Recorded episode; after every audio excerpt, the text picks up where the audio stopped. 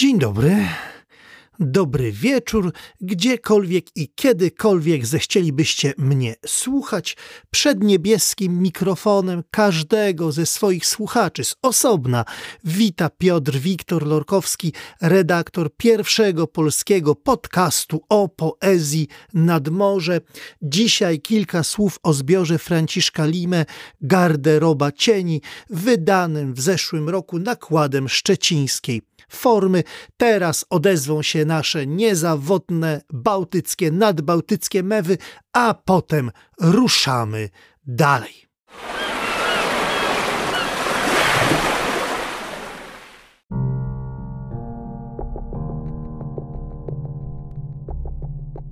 Franciszka Lime, rocznik 1984, poznałem wpierw jako recenzenta autora zbioru bardzo celnych szkiców krytycznych formy odbioru poetyckie przekazy ze Szczecina i Bezrzecza i oczywiście ten tytuł wskazuje na jego związki z wydawnictwem kierowanym przez Annę i Pawła Nowakowskich. Jako krytyk, jako interpretator, jako czytelnik sprawdził się Limę znakomicie. A jak sprawdza się jako poeta?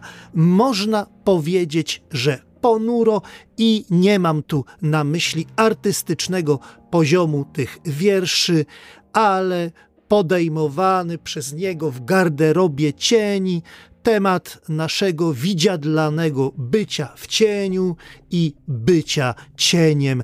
Poza krąg ciemności poezja ta nie wychodzi można wręcz powiedzieć, że niekiedy patrzy w sam rdzeń ciemności, który promieniuje złem i grozą.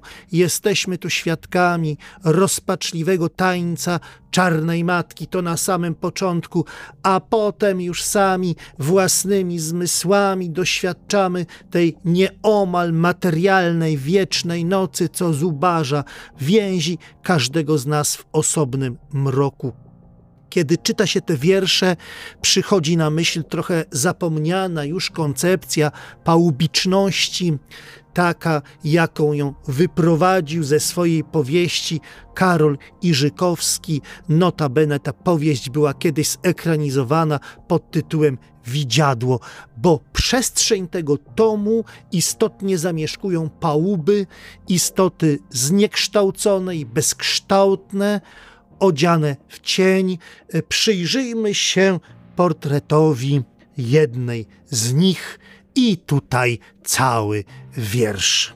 Posłuchajcie. Kobieta płacze. Zimno jej, ma mokre stopy, co krok wpada w kałużę, ciężar wody w butach sprawia, że wlecze za sobą ręce niczym kukiełka. Jej włosy pachniały chlebem, mokra ziemia przesypywała się przez palce, czuła jej zimną prawdę. I tyle ten wiersz, tyle ten portret, owe widziadła miały kiedyś swoje życiorysy, swoją pamięć, którą wygasza dotknięcie zła, a właściwie nazwanego nieomal po imieniu złego złego przez duże Z trzymającego w mocy cały ten świat i ten zły każe poddawać w wątpliwość sens każdego wypowiedzianego słowa, nawet tego najbardziej tkliwego jak wyznanie miłości.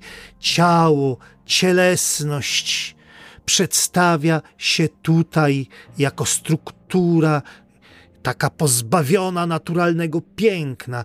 Cierpienie wniknęło w każdą tkankę ciała, w każdy gest, w każde spojrzenie, i kiedy wejdziemy już na dobre w tę przestrzeń, owo piekło lokalizuje się już dość dokładnie na oddziale psychiatrycznym, gdzie jak pisze poeta, i tu znowu cytat, niewygrana nuta w końcu się mści, na osobie blisko z tobą, niewygodna pozycja dla ręki głaszczącej włosy zjeżdżające w dół. Przyznacie, że co najmniej w pierwszym kontakcie to jest zbiór pesymistyczny, że to są wiersze niekoniecznie nadające się do czytania w ciemną styczniową noc, ale czytać je warto nie tylko dlatego, że swoje widzenia, swoje pocztówki z domu obłąkanych poeta umie zamknąć w granicach ogromnie sugestywnych obrazów, a do różnych odcieni czerni doda jeszcze smugę pszczelej żółci, która tutaj kojarzy się z bólem. Choć w rzeczy samej od początku do końca niby w soczewce skupiają się w tym szczupłym zbiorku najbardziej mroczne lęki, najbardziej niepokojące intuicje, ale może ktoś znajdzie odwagę, aby się z nimi zmierzyć. Dziękuję wszystkim, którzy zechcieli poświęcić tym przemyśleniom choć chwilę uwagi. Zapraszam do wysłuchania archiwalnych i aktualnych odcinków nadmorza.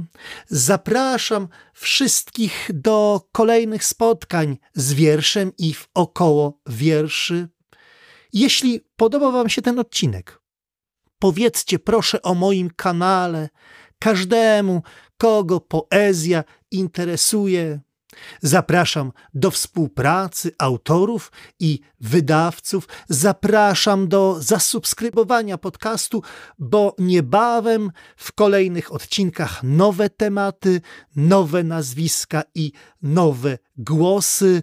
Nadmorze jest bowiem całkowicie wolnym medium poetyckim, zależnym tylko od swoich słuchaczy, o czym w naszych rozchwianych czasach wypada przypomnieć nie tylko dla porządku. Zatem do usłyszenia niebawem. Z Sopotu, z nad polskiego morza, ze środka półmrocznego północnego stycznia mówił do Was Piotr Wiktor Lorkowski. Niech sprzyja Wam muza.